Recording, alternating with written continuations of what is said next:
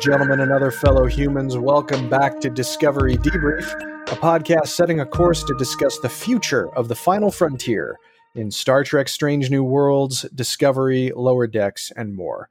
I'm co-host Chris Clow, and I'm joined by one other member of our bold panel of Star Trek franchise explorers and the best student of the group with the worst grades, Cicero Holmes. The Gorn mostly come out at night. Mostly. There's some parallels maybe to uh, to talk about with that. And uh, we're also very pleased to be joined once more by a great debrief friend and our resident Trexpertise cultural archaeologist, Mister Kyle Sullivan. Kyle. Hello. How's it going out there in colonial Williamsburg? I think we have an alien invasion on our hands. Yeah. That, uh, we're, this, oh, man. There's, there's a lot to talk about here. Uh, this is going to be an interesting one, but... Uh, You know, it's it's funny just because I feel like this season just started, honestly. These like I understand the uh, the financial judiciousness of doing ten episode seasons and maybe the general quality that at least I think Strange New Worlds has had is because they're not overloading us with episodes. But it seems weird to me that we're already done with season two. And man, we have no idea when the next one is coming. We're no clue as of right now. And that's a particularly painful fact, which we will get to at the end of our discussion. But uh, as usual, you know, we like to do our panel check-ins with people. Uh, Cicero is the only regular who is joining us right now. Rachel should join us a little bit later. But my friend, how are you? What have you been up to in the world of Trek? Or elsewhere? Uh, I am doing well. Uh, let's see. I guess since the last since last we spoke, uh, I think I ran into a friend of the show, former guest, and a co-host of the Reengage podcast, Greg Tito. Oh, okay. Over cool. in uh, Gen Con, and um, and uh, he's he says hello and he says his greetings. So so that is. That is a Star Trek thing that I did. Um, I don't think there's anything else that I have done except for maybe listen to the Ballad of Bilbo Baggins. Classic. What? What? What prompted that? Uh, you know, when when the mood hits you, you just you just gotta you gotta listen to some Nimoy and and watch some go-go dancing. Oh my God. Uh, as you talk about Bilbo Baggins. I want someone to remake that to Whale Song. I think that'd be appropriate. Oh, Ooh, hey, go. There you go. Just, that's Ooh, something that jam. that the artificial make it make it really the Ballad of Bilbo Baggins. Yeah, mm. That's funny. Oh, that's awesome. Solo with Frodo. Well, Kyle, what have you been up to over the last week or so? And have you uh, made any additional forays into bad Star Trek novels, or what have you been up to? I haven't. I haven't. I'm, I'm, I'm rereading a uh, internet linguistics book. I watched uh, Oppenheimer, which I'm more oh, than disappointed yeah. with. Really? Uh, really? Wow. Yeah, I, I think. I think Christopher Nolan's at war with good sound design. I just that movie would loud, not be quiet, you know. Loud is loud is good, man. Loud is good. Yeah, but three hours of loud. You want to like use your loud judiciously. Like I get the bomb. Anyway, I watched it. I appreciate that it exists. Um, uh, but I am, in theory, going to be on a Zoom call with Mister Uh, Doug Drexler tomorrow. Whoa. I know, yeah. And it's a producer friend of mine uh, who's setting it up for a completely different project, non-Trek related stuff, but I'm sure it'll come up a little bit. He wrote, he, he helped with the Bible that I read underneath my covers every night. Uh, he, yeah. A lot of, I mean, lots of contributions to that encyclopedia in addition to all of the work that he did on the franchise.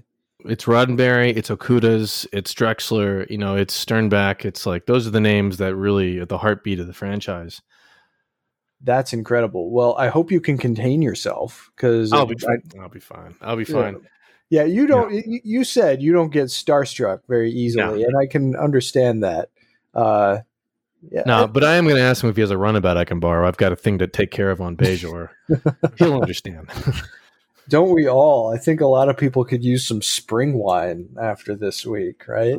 He's yeah. a he's a Suffolk County kid. Ah, is he? Him, so yeah, yeah. Tell him, tell him that the your your podcasting co-host is from Nassau, Nassau County. Ah, okay. I'll, I'll this, mention is, it. This is a little Long Island talk. It's a little Long Island talk. So you guys talk amongst yourselves. So I'm, I'm gonna tell him Suffolk County says hello. You know? Right? Yeah, yeah, yeah. Um, Nassau, Nassau County says hello. Nassau County says hello. All right, yeah, you get a little bagel, a little bagel with some schmear. Uh, what a beautiful country! It's funny you mentioned the sound design for for Oppenheimer, and it's really like the Nolan, from what I understand anyway, he's had this very. It seems kind of standoffish when people ask him about his choices with sound design, because he says it's not necessarily about understanding what people say as much as the way they say things makes you feel. Uh-uh. And yeah, I mean, I'm not saying I agree with that by any uh-uh. stretch of the imagination. Yeah. Um, I remember going to the prologue for The Dark Knight Rises about six months or so before the movie opened. And uh, you could not understand Bane. This was the sequence where Bane actually like goes into a plane and destroys it and tries to kidnap somebody, mm. and well, succeeds. And the dialogue could not like it was just very muffled. It was interesting, but that's something that was changed between the initial release of that prologue and the final version of the movie. Mm. It didn't bother me as much on Dunkirk, because didn't really seem like it was as much about the dialogue, but then like Tenet was, there were a lot of barriers to, to mm-hmm. sort of being with the flow of that story. And I didn't have as many issues with Oppenheimer, but I can totally see how people would, uh, because of his predilection for muffling spoken words, which I just, I, yeah. I don't, I don't get it. The, the big secret about filmmaking is that sound is fifty-one percent of the picture. And if you, if you're going to peel off in that direction, like that's cool. Do your thing. You know, he, he edited Oppenheimer the same way he edited Dunkirk, a movie I really love. And, uh, Tenet was edited the same way, this sort of like nonlinear frenetic thing. And like, he's, he's a guy who likes to play with the timeline. That's him. That's his motif. He's like Tarantino. This is the movie he's going to make every time. But at some point, you're going to start alienating people. And man, I walked in completely open. Nolan doing a biopic? Let me play with that. I, I was very disappointed. Mm. And I know a lot of people liked it, and it's made like six hundred million dollars, but I'm going to need Nolan to to try something a little different, because if he keeps muffling the sound, he might as well do like a silent film. In fact, mm. when, when I'm serious, when Open, Oppenheimer comes out on streaming, I'm going to turn the sound off and the captions on and see if it's a different vibe. I think it might be. Watch Oppenheimer like you watch a Buster Keaton movie, right? Yeah, yeah, yeah. yeah right. And, you know, who knows? Maybe that's what he means means for us to do, because I didn't enjoy listening to it. yeah, I, especially for someone who seems to embrace a lot of like emerging uh, technologies. Like he's all about like high dynamic range picture. He's about spatial audio that usually comes in the form of like Dolby Atmos, but. Yeah, is the way that he uses those tools are uh, unique. I'll put yeah. it that way. But yeah. let's see him but, do a rom-com.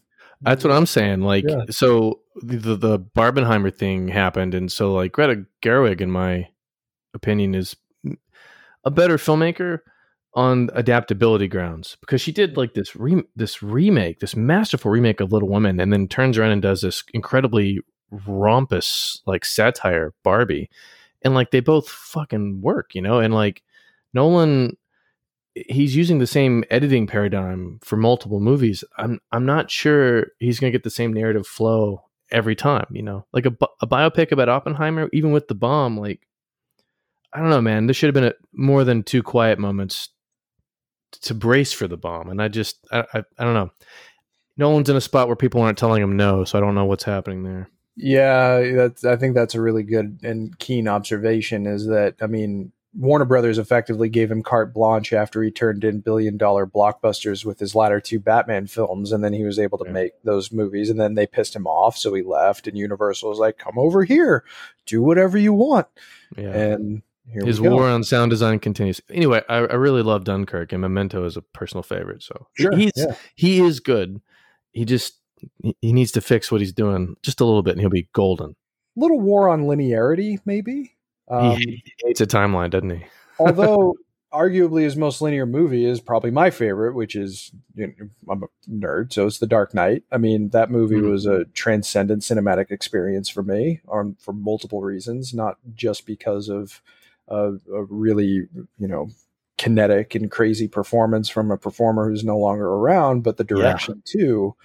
Like, there was such a reality that was applied to this world that I've been immersed in for so long that uh, just, I mean, I, I have yet, it seems like the best comic book movies, at least in my estimation, they must come in intervals of thirty years, because in seventy-eight you had Richard Donner that did Superman and no one did it better.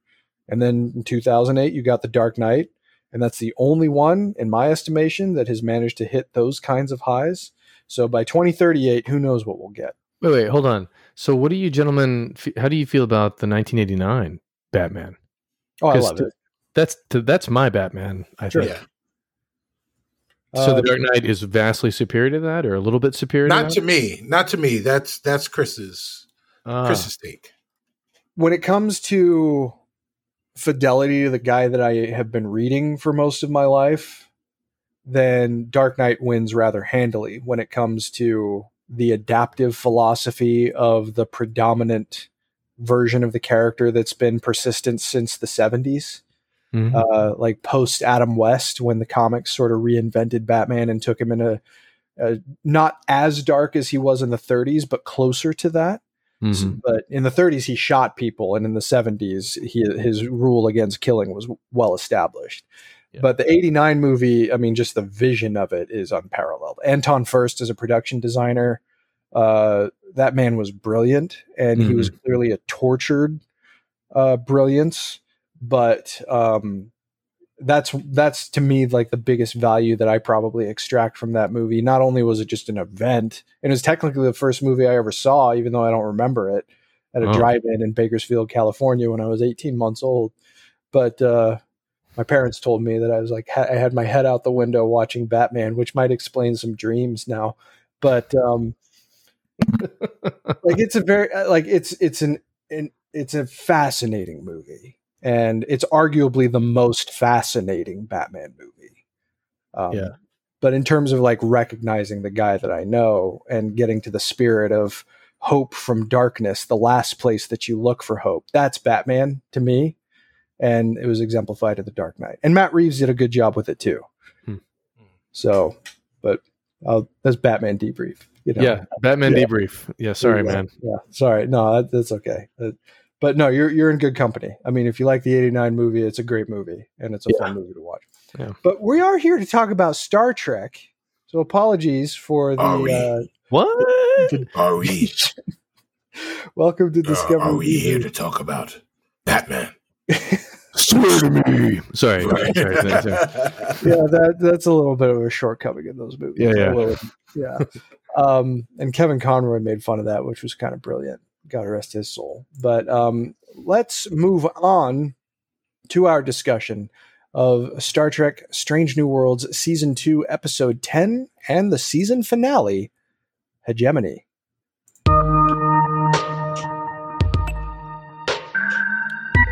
The episode takes its title from the uh, from the Gorn Hegemony, the system of, I guess you could call it, government that that governs uh, Gorn society.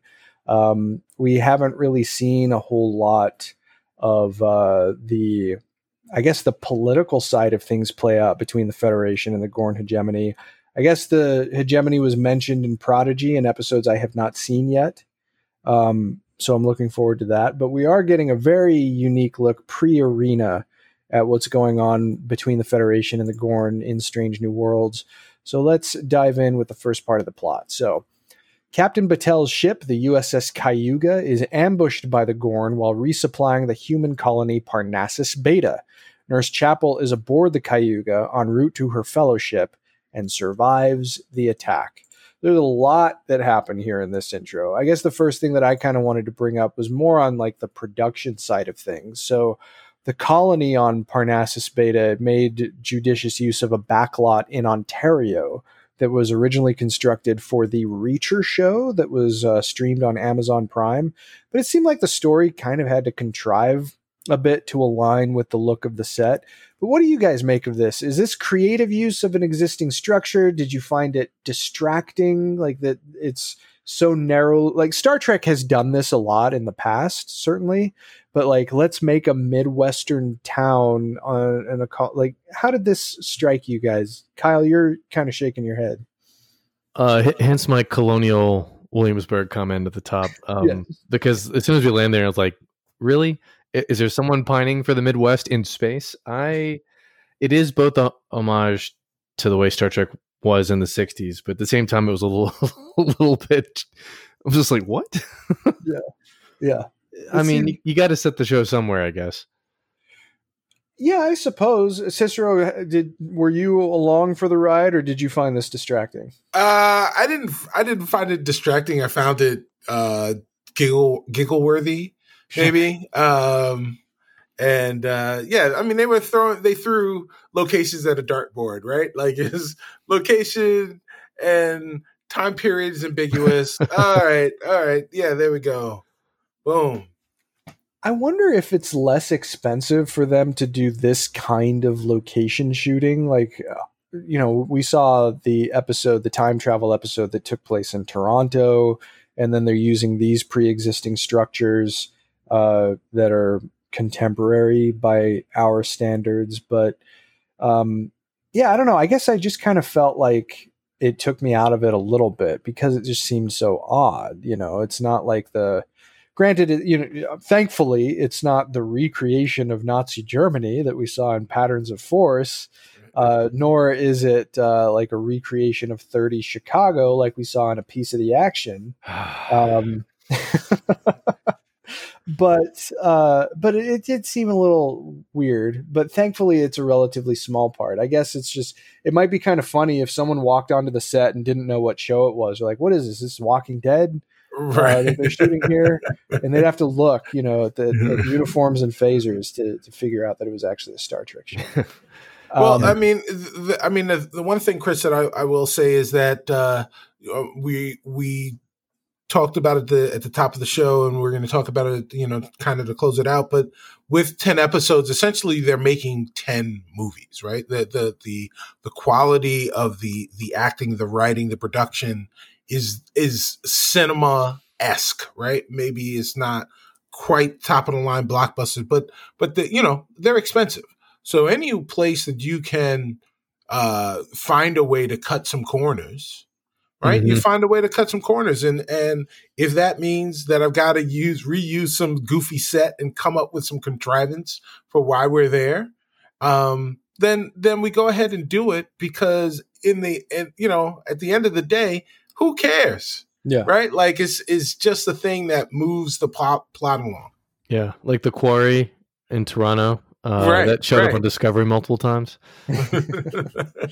Yeah, and they, they, I mean, they also did it with Enterprise sets in this episode too, which we'll get yeah. to. Um, but no, it's, it's just, just kind of, kind of a an interesting little wrinkle and a strange quasi nod to to Star Trek's history.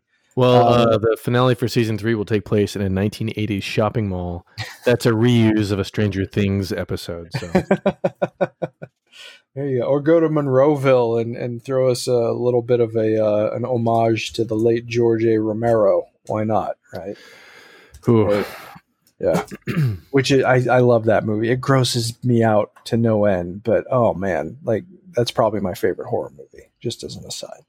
But um, so uh, the Gorn are back in Strange New Worlds, and they're back for the first time since All Those Who Wander, which was the penultimate first season episode that saw the death of Hemmer. Um, we got a very slight allusion to the Gorn back in the season second season premiere. And I guess I'm just curious about how you guys feel about the build for their reappearance here, because, you know, I think some shows might make the mistake of showing them too much or too little. Uh, you could argue that maybe we've seen them too little, but just in terms of the build and what was established about the threat of the Gorn as we've seen them in this show, how has the build been to this episode in particular, Cicero? Oh, well, I mean, so they're sentient xenomorphs. So that's that's pretty scary, if not derivative, but but scary. With pressure um, suits, yeah. Yeah, right, right. You know, I mean, so like um that's it's the threat was definitely real. Um and it and it felt it felt earned. Uh I don't know that I well, I mean, look, what we saw of the Gorn back, you know, sixty years ago uh, is is a far cry from the thing that we're getting today, and the thing that we that we're getting today is objectively better and more realistic than the thing that we got sixty years ago. But the you know, but the budgets relative to each other are like you know lean so heavily on on the side of Strange New Worlds that that uh, that it's below, beneath the floor of that scale. So. Uh, Like, I get it. This is this was the choice that they they went with. They leaned very heavily into uh, James Cameron territory, and and they you know and they they steered into the swerve, right? Like they steered into the skid when it came to that. Mm-hmm. And I look, if I if I'm going to fault them for it, then I'm gonna hate the episode, and I don't want to hate the episode. So that's the choice you made. I'll ride with it. Yeah, sure. Um, Kyle, in terms of just like setting up the the impact and the drama of the return of the Gorn, uh, too much for this season, too little, just right. Where where do you fall? I think it's I think it's good. Um, they we're not overplaying them. They show up once a season right now, and that's fine. And uh, La'an talks about them occasionally outside of a Gorn episode, and so that's enough to really establish who they are, which. As Cicero is saying, is very much uh, abrasive to what we saw in the nineteen sixties. I I'm having a hard time reconciling that. I, I I like what we're getting, but I'm like, part of me is like, Kyle, you're gonna have to figure out your headcanon for this. Is it a subspecies? I'd like to propose to any writer that might be listening that you have a really great opportunity to combine La'an's Gorn storyline and La'an's Khan storyline and make a time travel episode where Khan is using the Gorn to run the planet Earth, because lizard people really do run the world, and I think it'd be kind of neat to play on that. yeah, no, they're, I think they're cool. Like the moment on the bridge when the tail swoops down, I'm just like, now yeah. that's that worked for me. That was really cool. Mm-hmm. Yeah, and I guess. uh I only saw bits and pieces, but real puppets on set, like very detailed mm. puppetry going on, which seems like it's a lost art these days, but right. those are pretty convincing creature effects. Mm-hmm. I guess one of the things that I just think of is that, you know, since I am so T O S embedded, I suppose, I don't really have difficulty reconciling Arena with what we're seeing here, in the sense that Strange New Worlds has already seemed to make pretty clear that events are in canon, aesthetics aren't necessarily. Right. Um, yeah. And, you know, as a com- we've talked about this before. As a comic book fan, that's something I can roll with pretty easily. But um, the spirit, I guess, is what I'm most interested in. And watching Arena is actually kind of a fraught watching experience, but at least before you see the Gorn captain for the first time, because, you know, the, the base on Cestus three is destroyed and people are, are hurt and displaced. And there's a lot of, uh, uh, just a lot of tension that seems to, to define the interaction between the Gorn in that episode and the crew of the Enterprise. So, spiritually, it feels like it's descended, which I can get on board with. Um, I guess I probably would have liked to see a little bit more, because to me, the thing that I naturally go to uh, for good or for ill is like, well, how do, how do the relations work exactly? I would actually like to see some, and this is just a nerd thing, you know, no one cares, but it's like some twenty-third century context for the way the diplomacy is supposed to operate. And we were too soon. Like, that's really something that should take place after Arena. And there's a chance, I suppose, based on things that have been said by Akiva Goldsman and other people in the show, that depending on how long Strange New Worlds goes, it is going to overlap with T O S. So we are conceivably, potentially going to get future uh, adventures during Kirk's five-year mission in this show. Oh, I think that's yeah. cool. No, I think that'd be really cool. Yeah, I do too.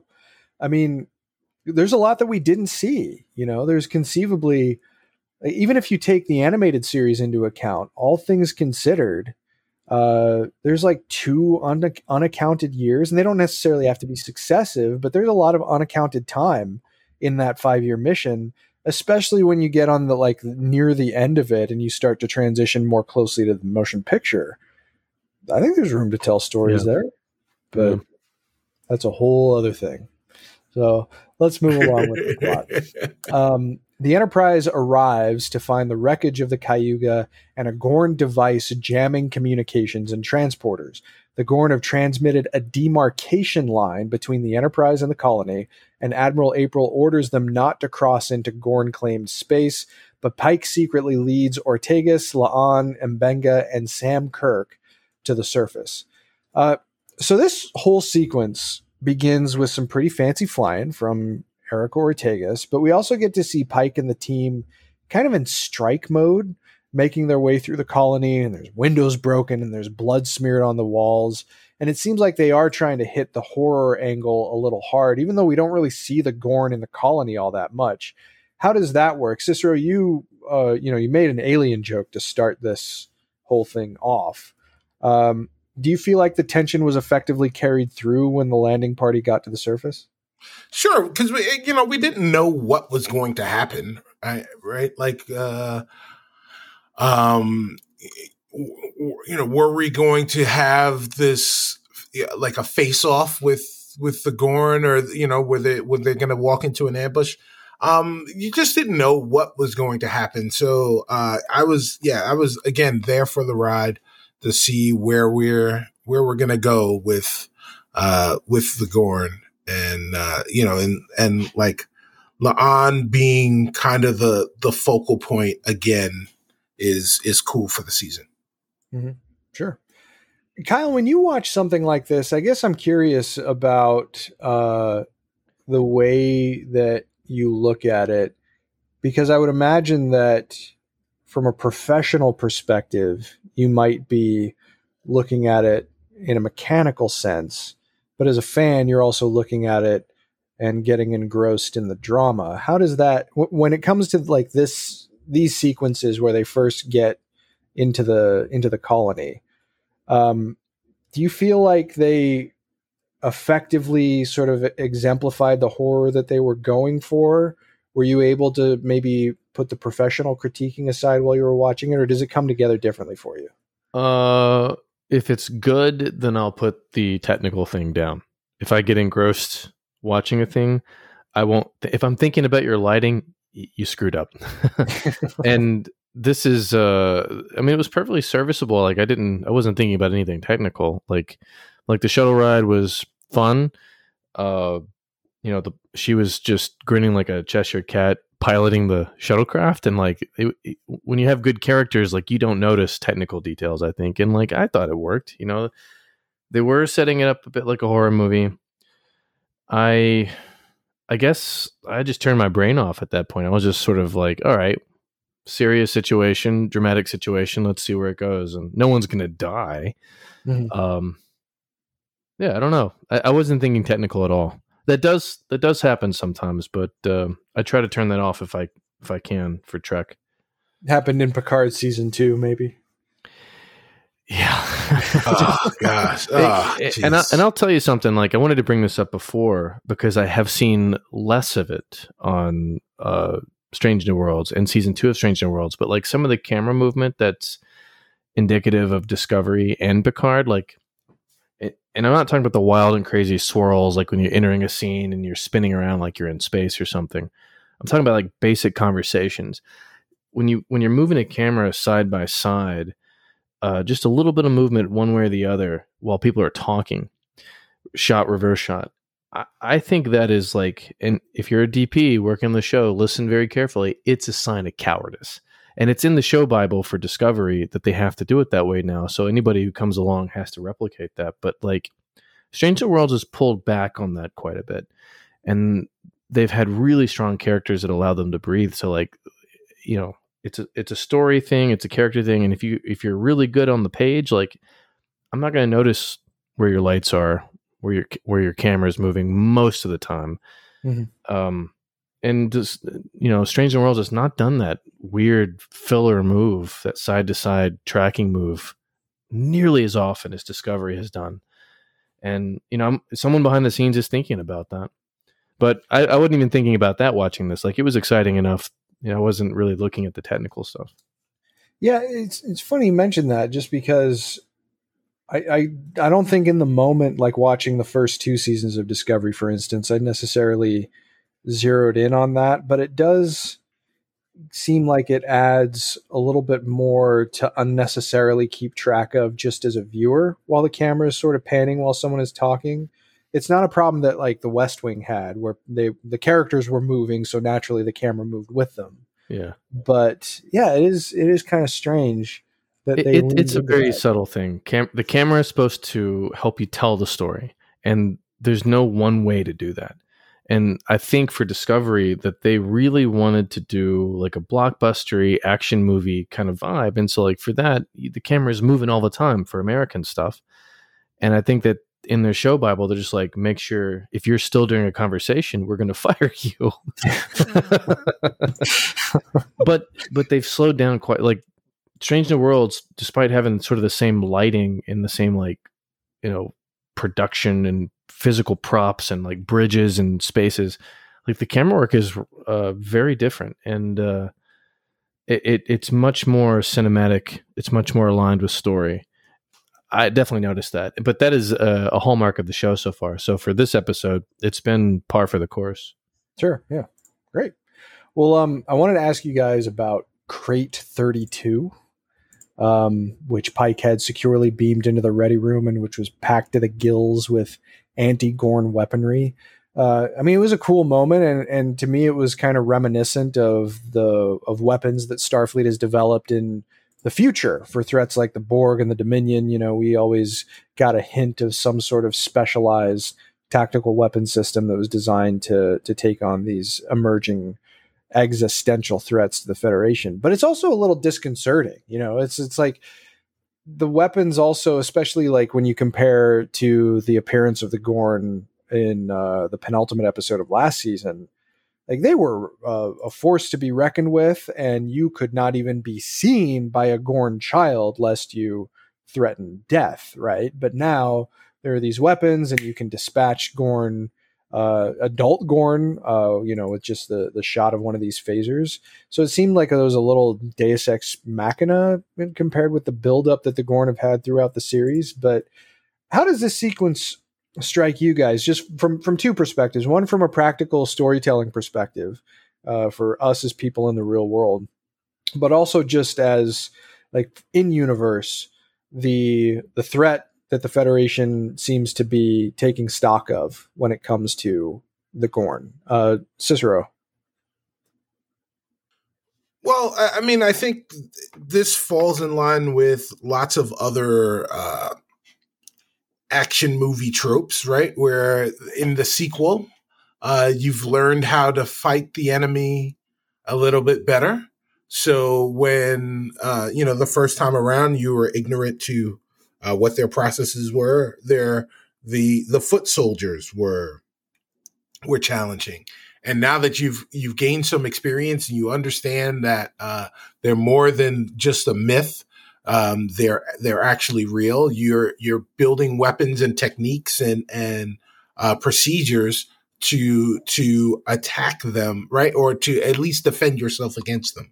So, um, you know, by by that very nature, you're going to be able to deal with and handle um, more serious threats, or at least you should be able to. Otherwise, you're screwed. So, I mean, that made sense to me. Mm-hmm. In terms of just the storytelling for it, were were you, uh, I guess, satisfied with the idea that, oh, well, I mean, Hemmer died and, you know, we had this giant threat and phasers didn't work, but now they have the weapons that can actually handle the Gorn?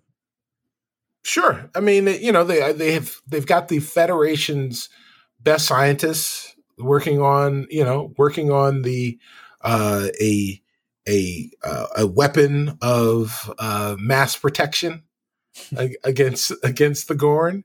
Um, so yeah, why why not? I mean, it's been it's been a while since Hemmer died. Um, I I could imagine that uh, if if this was one of your biggest priorities across the the military base, you know, of course, across your entire military arm, um, then the, you guys would come up with something, you know, uh, not relatively easily, but but rather quickly. Mm-hmm. And and I think they did. Sure. Uh, Kyle, Starfleet's military bona fides, so to speak, have been pretty well established in like twenty-fourth century stories. You know, we saw whether it was between Section thirty-one or or developments of anti-Borg weaponry or the creation of the Defiant. You know, we definitely see that Starfleet has a, a highly tactical pedigree when they want to use it, but they also seem to uh, de-emphasize it a lot. When you saw this uh, moment in the, you know, the creation of these anti-Gorn weapons, like, did any of that stuff sort of come into your mind about just like the militarism of of Starfleet and how it's making more of a presence felt in Strange New Worlds now? Uh, not any more than normal. I think that uh, you know we we've established that Starfleet can do some rough and tumble military things way back with the Makos on Star Trek Enterprise. Um.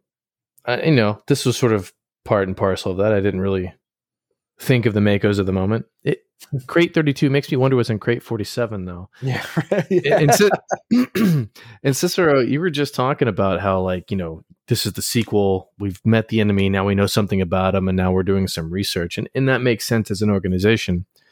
Uh, but it makes me wonder, like, maybe there are other uh, uh, versions of the Gorn out there, not just the one that, like, Kirk will fight, but maybe like somebody like that. Oh, I guess you guys, you guys can't click on that. King, uh, King R, King K. Rool from Donkey Kong Country, oh, just a yeah. big fat lizard with a crown on him, mm. uh, sitting back on the Gorn homeworld. That would be kind of amazing. Yeah. Well, yeah, I mean, you know that Section thirty-one is uh, they're definitely working on on something. They've got more intel. They've got more intel. I. I It it didn't seem too militaristic. It, what it was to me was just an indication that Starfleet was taking these guys seriously, and an indication to us as the audience that, oh no, these are serious lizards, way more than the silly lizards. They're serious lizards. Serious. There's serious. A shirt right there. Serious yeah. lizards. These I are like serious it. Lizards. Yeah, I um I don't I don't disagree with anything either of you guys have, have said. And yeah, I mean, if you want to go back to the Enterprise era, Mako, you know, we actually got some interesting context for Mako in Star Trek Beyond that I think would be yeah. generally applicable to the Prime timeline. Um, and uh, but I guess on this show, what was interesting to me about the the pulling out of, of that crate was that I think under normal circumstances, Pike might chafe at something like that. But because of the people involved, like it's his idea, he brings it forward, he's ready to take them down and isn't going to let anything get in his way. And uh, it seemed maybe a little selective, but considering what we know about Starfleet's response to future threats, particularly the Borg, but also something like the Dominion, uh, certainly makes sense. And I think that there is some gaps that could be filled in when it comes to like that military readiness from the forthcoming Section thirty-one mo- movie, presuming that it takes place in the twenty-third century, which I don't think we know. Hell so there's a, there's a, I certainly wouldn't mind seeing like the transition from an apparently endorsed section subsection of Starfleet intelligence to what they become in D S nine as this disavowed Black Ops entity that is technically within the fold of the Federation, but is also you know, they don't answer to anybody, as Doctor Bashir pointed out. The, the Section thirty-one may have been foiled by the writer's strike, if we're being honest here. Uh, I just had this thought about, like, what's what else is in the crate, right? I'm thinking, like, there's, like, a sticky trap, you know? Yeah. So, like, the lizard crawls against the wall. It gets stuck on the sticky trap. That would have totally worked, man. Oh, totally. No, I mean, hey, you never know what kinds of things that these people are going to need to dream up to take on these kinds of threats. But it was an interesting sort of foreshadow for what we know gets established later on. But, uh, it, you know, retcon foresh- is foreshadow is probably not even the appropriate term to describe this. But, oh, well, that's let's get pedantic later on. Um, let's move along with the plot. So the landing party finds Captain Batel and other survivors, including a Starfleet engineer, a young lieutenant or lieutenant junior grade named Montgomery Scott, who has built a cloaking device to hide from the Gorn. And also, shortly thereafter, Captain Pike learns that Captain Batel has been infected with Gorn eggs, which is the same fate that befell Femmer. Femmer. Hemmer. Ugh, can't even talk. Well, uh, before we get to the character debut, let's talk about the infection of Captain Batel, because I think you guys at different points were all joking about how her days were likely numbered. Uh, I think over the last couple of weeks, that's a joke that emerged from several different panelists. Um, but it would certainly seem to indicate that she's got some problems, you know, being infected with Gorn eggs. But considering how the show has built up her relationship with Captain Pike and now this development, how are we feeling about where season two has positioned Captain Batel just as a character in her own right? Uh, Cicero. Well, I mean, so in this way, they are much like Discovery, where um, they have established backstory for a character, for a tertiary character, so that we care when they kill them off. Right now, we we've we've kind of known this fate, right? We we've known that that uh, that Pike's not with Batel at at you know by the time we get to uh, the cage, but like we don't know what what had transpired, or when when those those moments actually occurred. So now they're, you know, now they're filling that stuff in. Um, it is what it is, you know. It is what it is. All right. Kyle, what do you make of the use of Captain Batel this season and how she has landed in the season finale? I think in terms of being infected by Gorn egg, she should have not been a fool and wrapped her tool. You know, you got to be you got to practice safe Safe Gorn interaction. If you, you, can't, you can't, Gorn, they're lizards, man. You're going to get a disease. Listen, I I think it's obvious. I think Cicero's right. I think, you know, we know what happens to Captain Pike. He's a a b- beboop chair enthusiast, and um, I think that uh, Patel's days are numbered, man. She's Gorn food. You think so? You think that? I mean, is? They probably won't kill her this time. Maybe, maybe. I don't. I don't know, man. Some of the, you know, you introduce a character that we're not attached to as a prequel to T O S, like, ee? yeah, like it's sort of like watching Better Call Saul, right? I mean, yeah. People could probably figure out who who was going to be alive at the end of that and who wasn't. Um, yeah, that was uh, oh Howard. Uh, Rachel has joined us. Hi, Hello. Rachel. Hello, Hi. Rachel.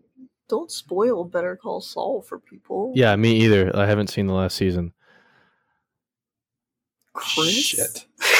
no, no, I, I haven't. I'm clean. I don't. I didn't get spoiled. You're good. Okay. All right. All right. All right. All right. All right. Cool. Uh, well, anyway, Rachel. Yes. Welcome. Thank you. What do you make of the way that Captain Batel has been positioned this season, uh, and how her fate has seemingly been laid out here? Yeah, I mean, I. I don't think she's gonna make it. Uh, okay. Because our Daisy. Why is she screaming so much? Because she also thinks that Batel is dead. Right. She's like, Batel deserved better. Um, yeah, I just I feel like the problem with the prequels, having a prequel, is that some people have a ridiculous amount of plot armor, so. like when Chapel and Spock are fighting that Gorn, you're like, well, that, you know, they're not in any danger right now. um, but other people who don't have plot armor, in some ways, I'm just sort of waiting for them all to die. Like, I'm like, is Ortegas gonna die? Batel, like, well, I guess. I, yeah. So that's that's your firm prediction, though, is that she's gonna she gonna be dead by the time Kirk takes command of the Enterprise. Yeah. Yeah. See, I don't think it's that foregone of a conclusion. I just like. I mean, maybe she and maybe she'll live, and she and Pike will break up. I think if she were important, we would have seen her in the cage. Right. I, I, look, I don't think that that's an unfair thing to say, but at the same time, too, I also just feel like, uh, well, I mean, Discovery was a prequel to the to the original series, and they just displaced that whole ship and put it somewhere else. I mean, yeah, I don't that, think that it's going to be that drastic. That's, that's crate thirty-three. That's a whole different crate. But I mean, I, honestly, like.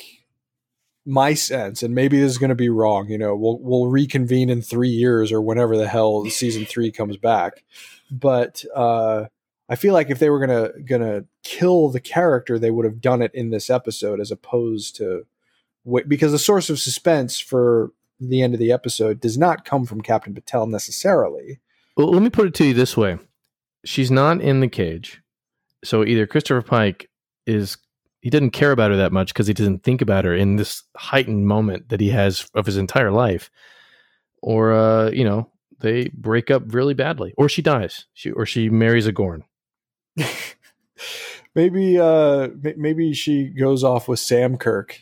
And, yeah, no, no. that's And then that, they die. That doesn't work either. Yeah, they're uh, dead. Yeah, poor Sam. Um, spoiler alert. For a fifty-year-old show. You can spoil T O S. I'll allow it. Look, I'm going to be fascinated to to talk with you guys again whenever we do find out what, what her fate is. Because, I don't know, I just have a sense that they're not going to end up killing her. I feel like maybe there's potentially more value for stories featuring Pike while Strange New Worlds is going on if she were still alive, and maybe they're just not romantically involved anymore. Maybe. We'll see, but uh, we'll mark it down here, August fourteenth, twenty twenty-three, with the Captain Batel prediction. Um, well, let's go to our next point, because we got a pretty uh, a pretty fun little occurrence here. The earliest canonical appearance. This is Lieutenant Commander Scott, Chief Engineering Officer of the U S S Enterprise. I was not expecting this, and unfortunately I got spoiled on it before I watched the episode.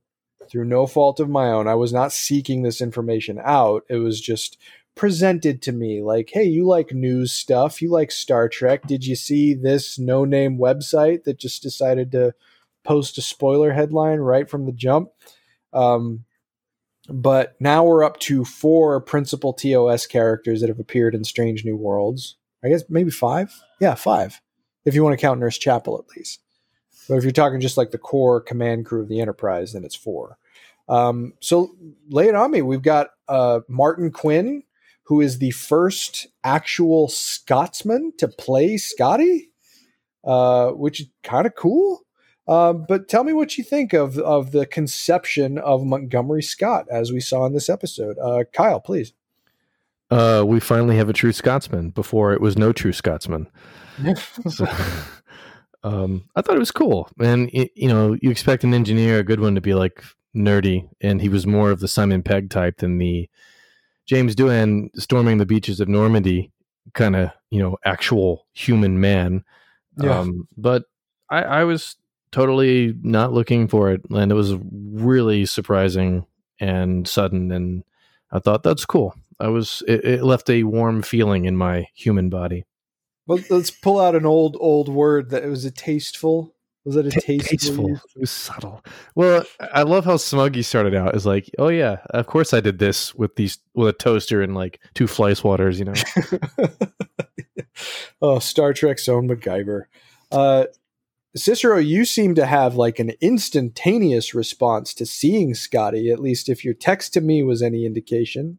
Uh, what did you make of the employment of Montgomery Scott in this season finale? Yeah, it was cool. Um, you know, I mean, again, this is this is one of the guys I know from that ship that I'm already watching that I know, and uh, these this is it's it's cool to to see uh, another one of those guys that I know. So um, almost everybody's in place. And what it makes me wonder is how much longer, and this is, I guess, something that we'll talk about later on, how much longer this show can go um, as they're starting to put, you know, changing the board from checkers to chess, right? They're putting more and more of those pieces on the board. Uh, how much longer can we watch this show where they're, where they're like playing around with, with both sets of pieces on the board? Um, I don't know if you guys listened to The Seventh Rule at all, another excellent little podcast. Um, but the producer there, Fisher, said something to the effect of uh, that this could be a ten-year show and that mm-hmm. it's having a really weird start because COVID and then the strike, and it took four years to make twenty episodes, but that he thought, you know, this, this show could go on for quite a long time. Cicero, you don't think so? Ten, ten seasons or ten years? Uh, I don't. I don't know. So yeah, I, I so I have a hard I have a hard time believing that it could go ten seasons, um, simply because so many of these people that we know to be aboard of this ship, right? Like so many, they're lining up so many of those ducks, right? We're having so many of those conversations about the cast and, you know, about this crew that has to deal with their future, right? All the things that we know from T O S and how the writers keep playing with that, playing in the margins of that canon. Um, eventually they're going to have to, you know, they're going to have to shit or get off the pot when it comes to those plot points. And they've played with, they've been aggressive with playing with those plot points and introducing these characters into this show. And I don't think that you can, you know, can you have seven more seasons with Scotty on the bridge without Kirk? Um, can we have seven more seasons where, where uh, Captain Pike does all sorts of things before he winds up in the beep boop machine? I don't think so. I don't well, yeah. think I know. We we did talk a little bit about the idea of Strange New Worlds potentially overlapping with T O S. Is that something you don't want to see? Well, I don't see how it could. How many right? years out are we in the timeline from T O S? It's canonically Ooh. established that the Kirk five-year mission started in twenty-two sixty-five, and we are currently in twenty-two fifty-nine. Oh, right. So we got like right. six so years. We're, so we're six years away, right? And and yes, right? Like it's T V, so we could make three seasons a year if we wanted to.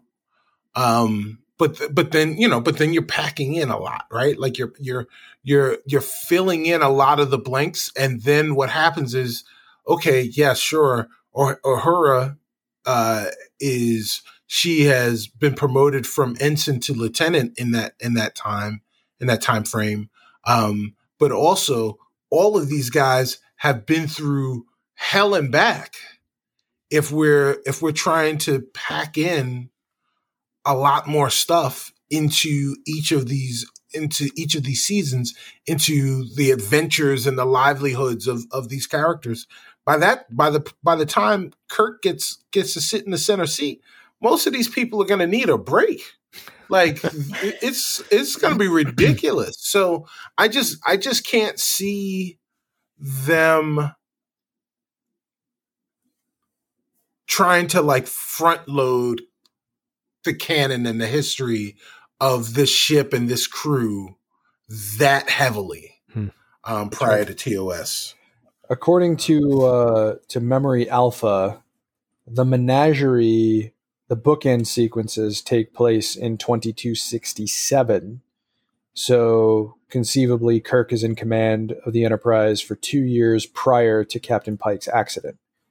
Okay. So, I mean, maybe there's some runway to do something well, with him as a fleet captain. Is is the accident? Is the accident? Does the accident happen right then and there, or is he? He he had been in the accident already for a while, right? Like, or he had been in the machine. It was described that- as recent. I actually, it's funny. Um, oh no! I yank, yank yeah. this off of go. my shelf. Oh, there, look at that! Right. Yeah, this, oh, oh. He's accessing his auxiliary materials.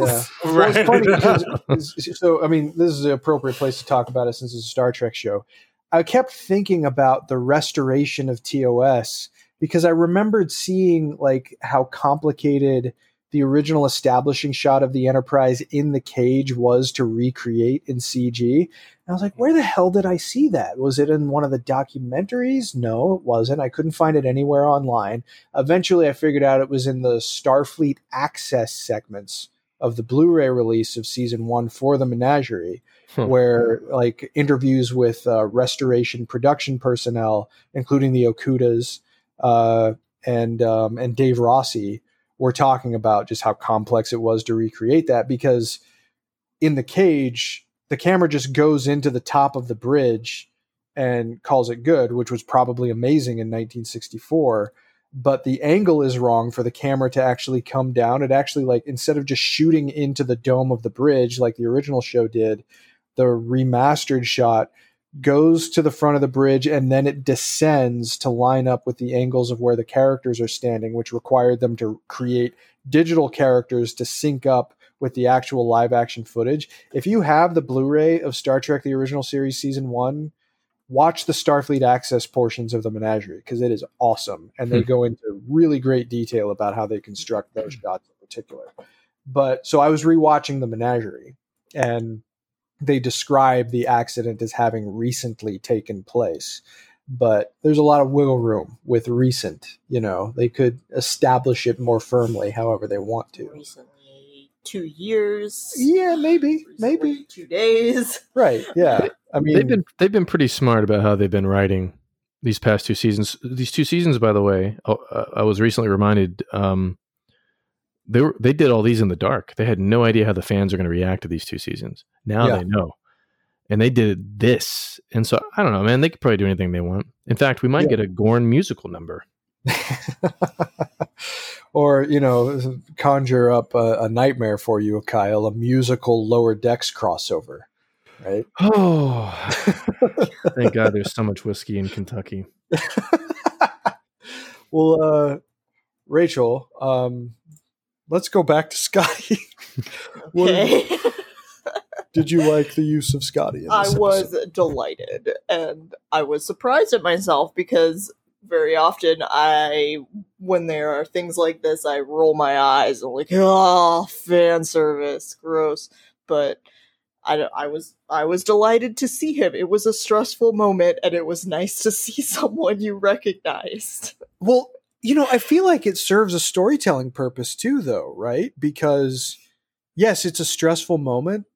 And then, at least for me, my watching experience was, as soon as Scotty comes into the frame, I'm like, oh, God, they're saved. You know, it like it it gave a sense of reassuredness that I don't think I would have gotten from any other character in that moment. I didn't know who he was until he opened his mouth. Like, we saw him. I was like, okay. Until yeah, he was I mean, Scottish. I didn't. I didn't know who he was until he, he talked, and then I was like, oh, sweet. And then, yeah. And my being spoiled ahead spoiled, of time. So you probably, knew. yeah. But, I mean, it was just it was just such a delight, because I, I thought, initially, I actually thought he was the uh, the guy at the beginning that was talking to Captain Batel. Oh, yeah. Yeah, I thought it was that guy, and I was like, oh, what's he doing? And then he talked, and I'm like, wait a second. yeah. So. No, I mean, it's just like, how many stories have we been exposed to where the ingenuity of that guy saved everybody's life? You know, I mean, it was, it was an immediately a reassuring presence to me. And, uh, and the performer, yeah, Kyle, I, I totally agree. Like, he is more in line with the Simon Pegg conception. He's also very young. The actor is twenty-nine, and Scotty is actually supposed to be the oldest member of the of Kirk's command crew. Yeah. So, but he's actually like, this performer is like eleven years younger than Paul Wesley. twenty-nine, and still got placenta uh, dripping off of him. Right. Yeah.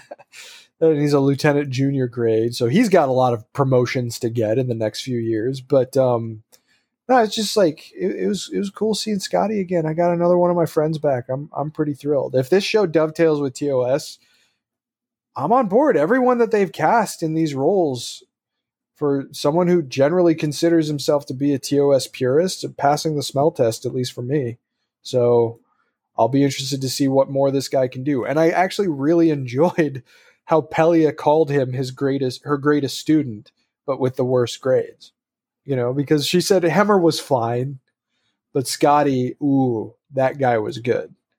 He just didn't apply himself in my class. So I thought that was a nice little wrinkle, but uh, let's move along. I could talk about Scotty all night, and I don't want to do that because you guys won't like that, but let's move along with the plot. Following a strategy suggested by Uhura and Pelia, Spock installs rockets on the Cayuga's wreckage so they can crash it into the jammer. He kills an attacking Gorn with help from Chapel. The jammer is destroyed, allowing the Enterprise to beam up Pike, Scott, and Batel, who is taken straight to medical. So we haven't really touched at this point on the portions inside the Cayuga saucer section, but what did you guys feel just about the way that those scenes worked in this story? Another judicious use of a, of a pre-existing set, just redressed, I assume, to look all ransacked and destroyed. But um, what did you guys make of just the sequences that took place in the wreckage of the Cayuga? Rachel? Um, I thought overall they were exciting. Um, I mentioned that, you know, with the plot armor of Ch- Nurse Chapel and uh, Spock, you you kind of, there's not, it's hard to get just tension from just what's happening. So I appreciated that they had little moments that had interest in, you know, how it's, like, how are they going to defeat the Gorn, not if they're going to defeat the Gorn, because sure, we all know they are. Um, so that was interesting. Um, Overall, I had a lot of issues with the fact that they were like, well, people could be alive on there, people could be alive on there. And then they just sort of switched to like, we're going to ram it into the planet. And that really bothered me because I was like, well, like, if if Nurse Chapel's alive, then are there other people alive on there? Like, maybe we shouldn't be ramming this. I uh, this just made me cringe a little bit. Um, so...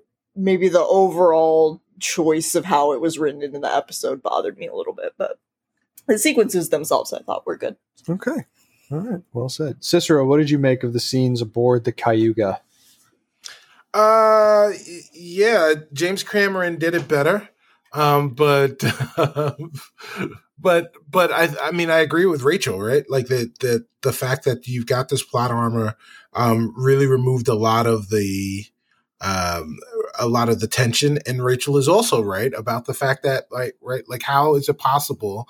Um, and if the, if there is a giant pedantic criticism that I have with this show specifically, it's that you never know how many people are on a ship, because in one moment the ships are absolutely deserted, and in another moment, you know, you, It's it's a bazaar in, in Delhi, right? Like you can't you can't get through there, um, and and there is really no telling which it's going to be. And and you know it it really the plot really serves how you know how populated the ship is going to be at any particular moment.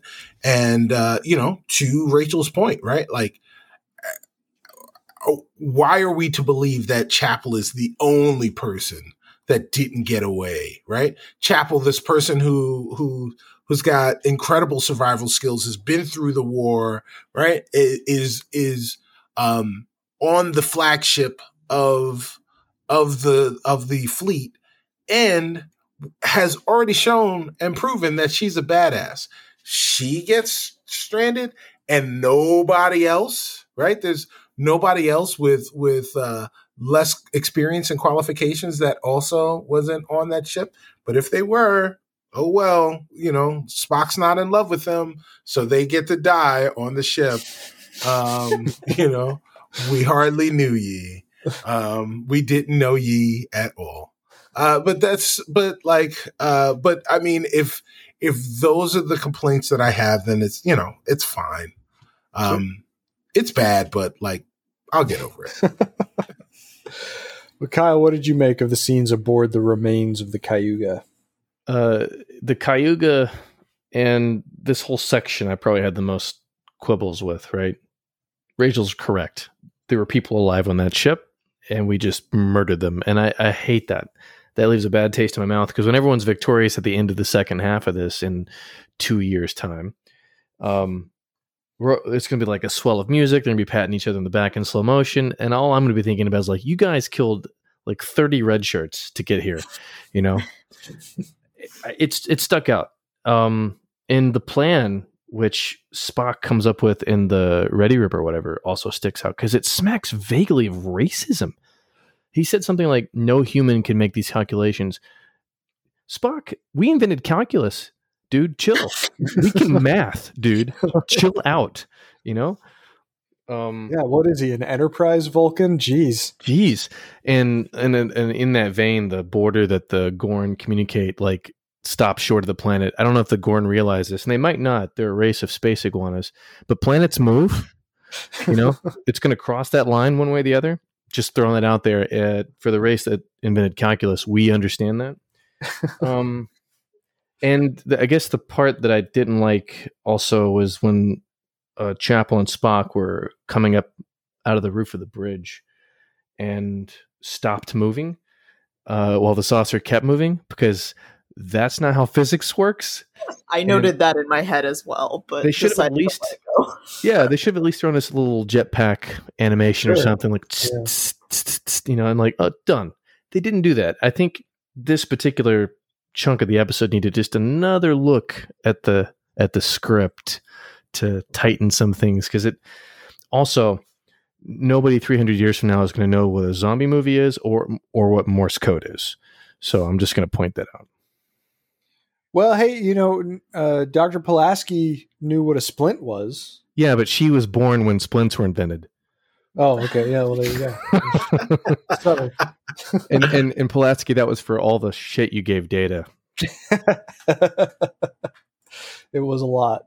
Um, well, I wanted to move on to Chapel and Spock because they're unresolved again, even though it looked like things were kind of left closed at the end of Subspace Rhapsody. It seems like there's a lot that remains unsaid by the end of this episode. But how is this relationship working for you guys at this stage and in context with the events, with the events of this one? Because I talked last week in our recap of Subspace Rhapsody about how, oh, this is cool. The, the song is forcing sort of an emotional confrontation that pushes Spock closer to the guy that we know in T O S. And then this episode comes along and it kind of seems to walk some of that back. And I guess on the one hand, I'm pleased because that means that there's a little bit more runway to explore this. But on the other hand, you know, they're introducing Doctor Corby now. We know that Nurse Chapel becomes involved with him. Uh, and, and this is arguably where the continuity might become a little bit of a weakness in terms of the stories that they're aiming to tell. Um, but how does it come together for you guys? Uh, Kyle? Um, I, I regret some of the things I sang at you. Um, I, I think it's fine. I like that there's more runway. I think it uh, makes sense dramatically. I mean, of course they both have feelings for each other when they're being hunted by space iguanas on the bridge of a partly populated derelict ship. Makes sense. Totally makes sense. Yeah, sure. Uh, Cicero, what do you make of where we stand with uh, with Chapel and Spock at the end of this one? Um, you know, listen, Chris, let me tell you something. Let me tell you how unrealistic this is, because please do. I I know that when I've broken up with every girlfriend that I've ever had, it was over as soon as we said it was over the first time, and we never backslid. Never, not once, not ever. No. Um, so, so yeah, like this is like, it works, right? Like, oh yeah. Hey, these two, um, well, first off, first off, uh, let me go back to last week. The reason they broke up was the dumbest reason ever, right? Like, I'm going to science, super nerdy science camp over the summer, so we can't be together. Um, whatever, right? So, like, the fact that they're backsliding because of that, like, stupid non-answer answer for why they were apart in the first place makes total sense. But, like, eh, you know, again, eventually uh, there's there's only wonder and speculation about when the thing is going to happen, right? Like, we know the crash is coming. It's just a matter of when that crash is, like, oh, we're getting re- dangerously close to that curve. Is this when the crash is coming? Oh, no, we made it around. Oh, we're going straight into the wall. Is this when the crash is? I don't know. But, like, eh, it's coming. So you're you're basically telling me that where Chapel and Spock are now is the twenty-third century equivalent of you up? Oh, right. Yeah. Hold on now. Hold on. The truth of the matter is, is that Chapel can't get enough of that V D, and I'm not talking about venereal disease. the, the, Don't resist. The, it's only logic. Right. The, the chirping call. Yeah. Oh, oh man. Oh. Uh, Rachel. Yeah. What do you make of where Chapel and Spock are at? I mean, I don't remember them breaking up in the musical episode. He was just singing about it. She kind of oriented her whole song about, like, this, I don't care too much about this relationship. I'm going to go. See ya.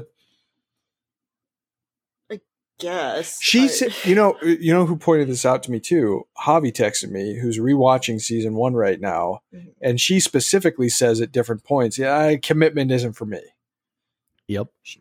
So...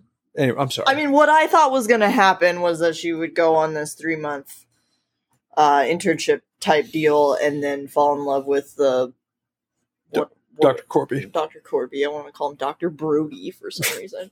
um, with Doctor Brody, and um, that they that would kind of end it between her and Spock. And so um, I'm glad that's still on the table, because it makes a lot more sense than, like, you know, I can't be with you because I'm going to summer camp. So, summer camp. Space summer camp. Space summer camp. Space science medicine summer camp. Yeah. The the Pasteur of archaeological medicine. I still have no idea what that means.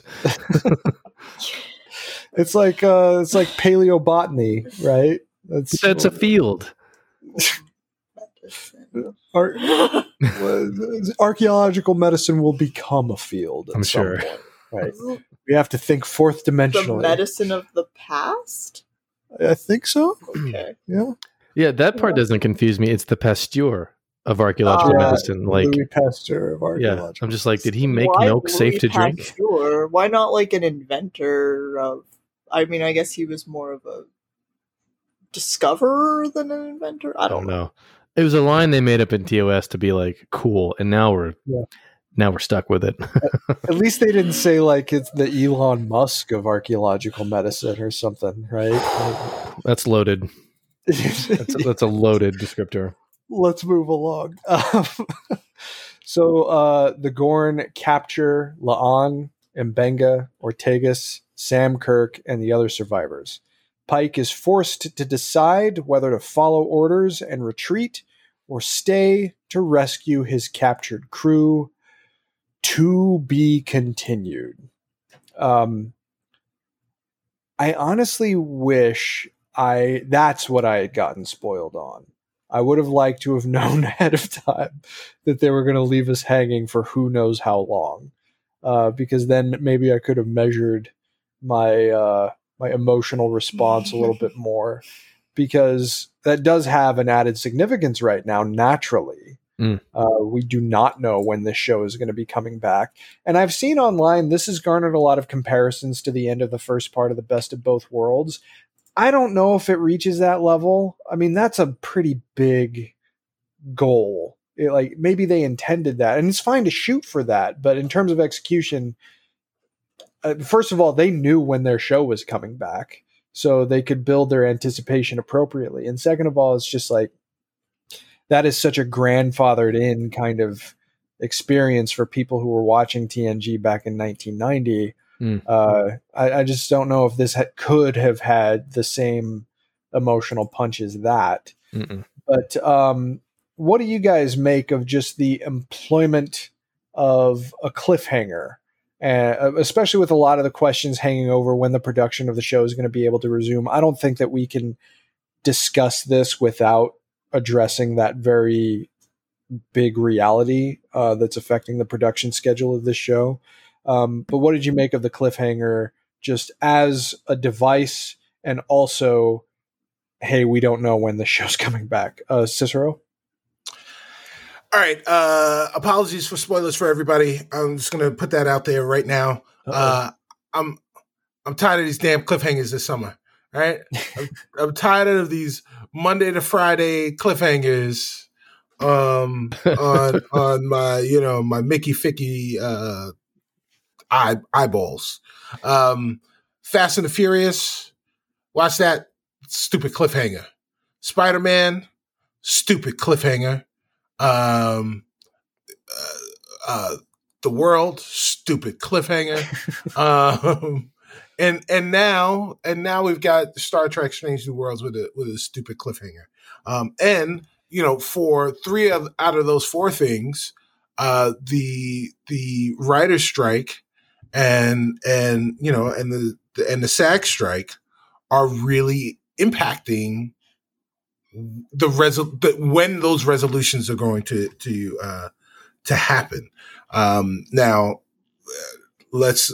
I want to go on record in saying I am in full support of the writers and the actors.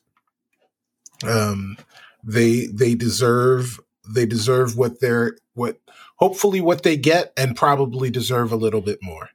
Um, but having said that, as a consumer, uh, it is it is going to be tough, um, especially since. It's going to be tough, especially since I have no idea when when the next thing is going to ha- when the next thing is going to come. But also because Paramount Plus or Paramount has gone out of their way to make me nervous about how long this content is actually going to be on the service. Um, so there's there's really no telling, right? There's no guarantee that if two years from now, right, let's let's say this the strike ends at the end of this year, and they can start, everyone can start their productions and ramp ups, um, you know, sometime in the in the beginning parts of of of uh, next year, and we get a show in twenty twenty-five.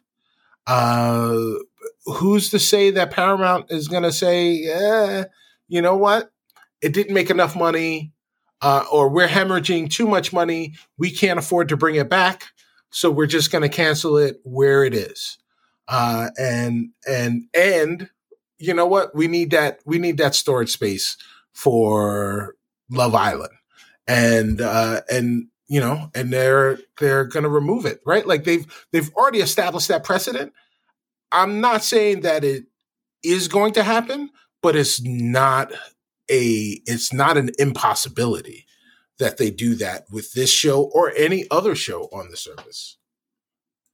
How did that affect? Because I'm sure you were thinking about that anyway. In the moment when you saw that to be continued, how did that affect your enjoyment of that? Uh, I mean, it didn't affect my enjoyment of it, except for the fact that, like, yeah, Shazbot, right? Like, it's just, it's gone. It's over now, um, and I don't know when it's going to be resolved. There was a show that I watched there was a show that I watched um, back in the early aughts that was based on Robert Heinlein's Starship Troopers called Roughnecks, the Chronicles of the Starship Troopers or something like that. It was a, it was one of the very first computer animated cartoons. And, and they had broken up the season. They had done a bunch of episodes where they were going to different planets. And there was this whole big controversy or this whole big narrative arc that they were going on that the, uh, the bugs had mimicked humans and were invading Earth. And there was a mother ship, there was a brain bug on its way to Earth, and the the final battle was going to take place on Earth. So the next season was going to be the Roughnecks, instead of being on all these alien planets, being on Earth, fighting for, you know, the species. And and it was really compelling, and we didn't get a second season, right? So we were left with this cliffhanger of, you know, what was going on. The potential for that to be where we are here is is real. Um, so, I mean, that is definitely something that I've I've thought about. It it wouldn't be the first time. It sucks every time. It wouldn't be the first time in, in my, you know, uh, four decades of watching television that this that that has happened. But, uh, you know, it, it always hurts every time that it does. So I'm hoping that that doesn't happen, but you got to be prepared for that to be the case. Sure. Yeah. Rachel, what did you make of the cliffhanger? I assume it's not in the same league as The Best of Both Worlds for you. No, I mean, I kind of like that, like, in principle that they did it. It feels very, like, old school Star Trek, like, I don't know, T N J did, a like, not just Best of Both Worlds, but I just watched the Time's Arrow, and that's kind of a cliffhanger as well. Um, you know, not as... Uh, exciting as as Riker going fire, fire. But yeah. yeah um I just overall mostly just felt dread. Um so you know, I, one point in my life I read that, you know, there's a, these neurons in your brain that are always keeping time, um and that, like, whenever you, like, note a time, like, in your head, like, these neurons will kind of, like, push up into your consciousness that, like, oh, time's running out when you get close to it. And, you know, I, I do a lot of experiments for my work. And so, like, so many times I'll, you know, I'll pop up before my timer and be like, I got to check my timer. And I look and there's like ten seconds left. Right. And so the, the little timer in my brain is, as we're watching this, it's counting down, like, um, time's getting, this episode is, should be done. Like, and it doesn't seem done. And as it's going, I'm getting more and more anxious and just this feeling of dread that no, no, no, no, no, no, no, they're not doing this. They're not doing this. And then they did it. And I was like, ah, and, you know, on the one hand, yeah, I was like, that's so, you know, that's so classic Star Trek. That's so good. But then on the other hand, I have the same feelings that Cicero had that, like, when is it coming back? Is it coming back? Where is it going to be? I don't know. Oh my God. Yeah. uh, so that's overall my feelings on it are just, you know, I, I think that it it's an interesting choice that they made when they had the information that they had. But, you know, in the fullness of time, it has become terrifying. Mm-hmm. Sure. Well, I mean, it has been renewed. Oh, but Prodigy was renewed, yeah. too. That doesn't mean anything. Right. Yeah. I mean, Netflix right. is... It just takes these backsies. I, Netflix renewed Glow for a final season. Oh, and those then the sons pan- of bitches. Pandemic oh, happened, and it yeah. was fun. So. That was a great show, uh, too. Was it ever? Oh, man. Oh, well, now I'm angry. Kyle, uh, what do you make of, of the cliffhanger? Um... It did not have the same emotional impact as The Best of Both Worlds. It, uh, I mean, first of all, you have to have, like, Lizard Pike show up on the view screen and then say something in parcel tongue. Um, um, but it did have the same, like, you know, Rachel's right. It had some of the same vibe as, like, a fifth or sixth season T N G. Like, and I love that. And what I'm really looking forward to, like, I don't actually care what happens to the Gorn. I want to hear Majel Barrett's vo- voice last time on Star Trek Strange New Worlds. And then we move into it, and I'm like, now that that would warm my heart. There you go. Um, uh, I you know I was I was also worried in connection with the strikes. Paramount Plus has one hundred million subscribers and it's not making enough money. The whole thing could fold, and with the strikes going on, like that, that's part of the problem. Is all these streaming services aren't making any money chasing the Netflix crown, and like you know they could fold at any second. And I'm like, well, I don't know. It's a little bit worrying, but I'm gonna I'm gonna try not to think about it. Paramount's Paramount's bounced me around a little bit too much, and so like if they're gonna cancel everything and move on, like I've we've been here before. It it won't be the worst thing, you know. No, they can just stop taking our money. That's yes, they can. Meanwhile, season two of The Bear is on, so like I'm, I'll be okay, but emotionally, but I, it wouldn't. It just wouldn't surprise me. Like after what happened with Prodigy, like I, I, it's a little bit more hard to believe because Strange New World seems to be a big fan favorite, but like Paramount's financially in a weird spot. So who knows what they'll do? Who, who knows how many tax write-offs they need? Yeah. Yeah, that's a good point. I mean, like I get it. The this was probably a decent choice, like Rachel said, for the time that they made the choice. But holy hell, uh, the level of uncertainty that is created because of this. I mean, best case scenario, if Paramount Plus goes down, they transition the Strange New Worlds cast to the feature department, right? So the fourteenth Star Trek film is actually a Strange New Worlds movie. I think those are all under the same roof now. Yeah, um, they are. So if it folds, it folds. What will happen is they'll sell it to Disney, and then Disney will continue it. Because Disney's the only one with any money. And even yeah. they are pulling back right now. So I'm like... Even even they could be sold. Like there's Netflix has money. Yeah. Well, they're, they've lost a, a, a crap ton of sub, sub, subscribers this last quarter. No one has money except for Tesla. I, I thought Tesla I read an article money. that Netflix uh, like had positive cash flow or something, that they were their investors are at least very happy, and that Netflix was considering. There was like chatter that Netflix was going to try and basically put everybody else out of business by signing like a, some sort of interim agreement with Ooh. SAG and W G A, trying to, that's like the end game of like Netflix forges a deal first. Yeah. Like Dark they can Horse. Do it. What? Dark Horse, man. That'd be, that'd be wildly surprising. Like, yeah. wow. Yeah. It, I didn't, Like, look, it sounds a little bit far-fetched to me, seeing as how, like, I've also heard that Netflix is, like, the holdout. Like, they don't want to negotiate at all. But then I read this article that, like, if they wanted to, like, they could sign an, an agreement for... with the um, with the unions that they can afford, but no other streaming services can afford, and basically put them all out of business. But yeah. I don't know. I mean, now that sounds, I'm saying it out loud and not reading it on paper, uh, it sounds ridiculous. Uh, it sounds plausible to me. Netflix does have a lot of money. One of the reasons that we even got Discovery was because Netflix helped co-finance it. Mm-hmm. So, and and that's what gave birth to the the current era of the franchise that we're enjoying. I mean, look, it sucks to have to have this conversation at all. I mean, by any con- any normal conceivable metric, outside of subscriptions to a streaming service that not many people seem to have. Uh, this is a successful show. Like, this is a ludicrously successful show. Yeah, Niel- Nielsen top ten, right? Yeah. It would do really well on regular T V, I feel like. Yeah. I, I don't know. I mean, the last time Star Trek broadcast new on regular T V, I think, was for the Vulcan Hello, for the first episode, for the two-parter of Discovery. Are they still broadcasting and- it in Canada?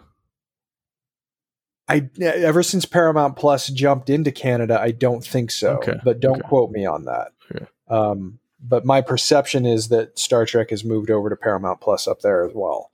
But um, I mean, it's just like this show has, for a lot of people, single-handedly justified new Star Trek stories being told in the first place. Dyed-in-the-wool fans who may have hated Discovery Uh, or even Picard seemed to be coming aboard for Strange New Worlds. This, now that Discovery is on its way out, Strange New Worlds, in my estimation, is the standard bearer of the franchise. So uh, don't kill your flagship, um, please. That's yeah. pretty much yeah. all I've got. Um, but no, it's disappointing that this is even on the radar. But they also telegraph to us that they don't care because of what they did to Prodigy. So... I mean, I saw an article in Food and Wine analyzing uh, the cookware that Captain Pike uses in his kitchen. So there's some cultural impact here. We, we, we didn't hear about the teapots that Captain Picard had. No, that's that's funny. Well, we've we've reached the end here. Um, Let's jump over into our, our last little fun time before we dismiss. It's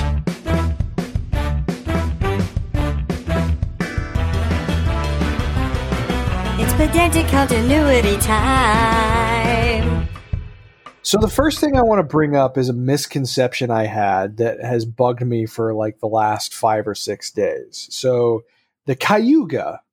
It's a Constitution-class ship with the registry N C C one five five seven. And my impression for the longest time was that the first Constitution-class ship was the U S S Constitution with a registry of N C C one seven zero zero. So I've been like racking my brain, like, what the hell? How can the Cayuga be one five five seven if they didn't even get to Constitution until seventeen hundred? But then, you know, it went completely out the window because of uh, of the U S S Constellation that appeared in the original series. As a cost-cutting measure, they took a model of the Enterprise and just rearranged the registry number so that the U S S Constellation was N C C one zero one seven. And I looked a little bit deeper. It's never been established canonically, firmly, that the Constitution was seventeen hundred. So there's a little pedantic continuity thing that has driven me up a fucking wall for the past five days. And it wasn't even anything. These are the things we need to focus on. This, this is what I've been focusing on in between doing other things. It's just like, so... That's a, it's just a fun little aside of something that really should not have bothered me as much as it did. Uh, there's no rules for this. I like, too, that Strange New Worlds is kind of just thrown out random star dates. Like, oh, this this doesn't mean anything. Here we're at thirteen twelve, then we're at twenty-four two, and it's just like they, it's TOS's star dates didn't make sense, so they're just continuing it. There's some other metric we don't know how it works, so let's just roll it's like with it. It's not base ten; it's something else. Like, no, no, and it, it wasn't like like they figured it out by T N G, and yeah. and we're consistent from that point on. But T O S and this whole time for those old scientists, no, no, no, no, no. But anyway, um, Montgomery Scott makes his first, his earliest canonical appearance in the prime timeline. Martin Quinn is the first actor of Scottish descent to play the future chief engineer of the Enterprise. Scotty was born in twenty-two twenty-two, so he is around thirty-seven by the time of this episode in twenty-two fifty-nine. And we talked about this a little bit. He was often characterized as the oldest member of the command crew during Kirk's five-year mission. Martin Quinn is twenty-nine. Paul Wesley is forty-one. Ethan Peck is thirty-seven, and Celia Rose Gooding is twenty-three. So Celia is very much in line with where she's supposed to be age-wise. The other characters, maybe not so much. Maybe Spock, but all things considered, is just kind of a fun little detail. Uh, the Gorn Hegemony symbol originated in, of all places, the Starfleet Academy video game hmm. and was first used in canon in the Star Trek Prodigy episode Masquerade. The name of the governing body itself, the Gorn Hegemony, was established in Enterprise's Season four episode Bound, featuring the Orions. So, nice little uh, factoid. And also of, of uh, Montgomery Scott's eleven known ship postings, the U S S Stardiver is the first canonically named Starfleet ship that Scotty has served on, uh, the other two being the Enterprise and the Enterprise A. So there's eight other ships that he has served on. We don't know what they are, but we know one more. We know the Stardiver after this episode. But that's pretty much it. Um, it's picture wrap on Strange New World Season two. Hopefully not picture wrap on the entire series. Uh, I loved this season. I thought this season was rather exceptional. I know that there were some episodes that were hit or miss for some people, but uh, it took some big swings, and I really admire that. And it also just stayed true to the ethos of the franchise and the this era of the franchise. As a twenty-third century kid, I have been adoring this show every minute it's been on the air. Uh, do you guys have any brief final thoughts on Strange New World Season two before we dismiss? Cicero, do you have a, a short review of the season before we di- inevitably dive deeper into it in the future? Every episode was my, one of my children. I can't pick a favorite. uh, so, uh, yeah, it was, it, you know, there should be more Star Trek that's episodic. I don't know if anyone's tried that before, but Strange New Worlds was really onto something. Mm-hmm. Episodic Star Trek is kind of where it's at. Yeah, seems that way. Uh, Rachel, final thoughts on Strange New Worlds Season two? It was good. I just hope it comes back. Yeah, you and me both. Uh, Kyle, the last word then on Strange New Worlds Season two. Uh, it, they definitely took swings, even in directions that I personally didn't like. Um, but it it was well executed, and it looked like fun while they're doing it. So, like, I think this might be the best incarnation of Trek uh, we've had in the twenty-first century, and um, I, I can't imagine now that they have feedback when season three returns, if it does return, they'll be armed with that feedback, and I think it's going to be. I think they're going to hit a stride. You know, like the way T N G hit season three and suddenly it was like breathing. We're already having, we already have a show that's breathing. What is it going to be like now? I can't wait. Yeah. Well said. Well, uh, we will um, most likely get together again to discuss season two in full. I think that that would be a prudent use of our time on this show. And um, we also do, oh, as I've long said, Uh, a debriefing of the season one finale of Strange New Worlds. We're well behind on that, but we'll get together and maybe do like a dual discussion of Balance of Terror and the uh, and, and the final episode of season one of Strange New Worlds. And then, you know, just keep your eyes on our feed. We'll we'll uh, aim to bring you some other good discussions for this franchise that we all love. We've sort of batted around the idea of doing commentaries for the films. Uh, if that's something that you'd be interested in hearing from this crew, then by all means, please. Uh, let us know. I think that that would be a lot of fun. Um, and, you know, if there's anything else in, in the realm of the Star Trek universe, multiverse that you want to talk about with us, then reach out. Let us know what you want to hear about, and uh, and maybe we can make it happen. But as for right now, um, Kyle, thanks again for joining us. Any other wisdom you'd care to impart or updates you'd care to leave us with? Are you maybe going to do sort of what you did for Picard season three and get some people together to talk about this? I, I thought about it actually, and it sounds fun, but uh, I, I'm, I'm going to have to think about that pretty hard because we're a video essay channel. And if I keep doing these conversation pieces, then we will, you know, but I, but I, in my heart, I want to. Um, sure. And wisdom, you learn more from your failures than your successes. Perfect. Hey, uh, the greatest teacher failure is. Yeah. Excellent. All right, well, uh, that is going to do it for episode number one oh five of Discovery Debrief. We hope you enjoyed the show, and if you did, please like and follow us on our social media channels. If you'd be so kind, we'd also appreciate it if you wrote a review for the show wherever you found it.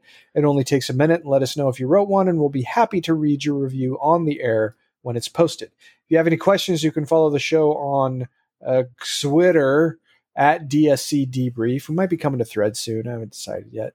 And feel free to send us questions through that platform or by emailing us at hailingfrequencies at discovery debrief dot com. Please be sure to set your courses for this feed for future episodes, and be sure to join us next time as we discuss some other adventure in the fabled legacy of the name Enterprise. As always, though, until we meet again, please go boldly, my friends.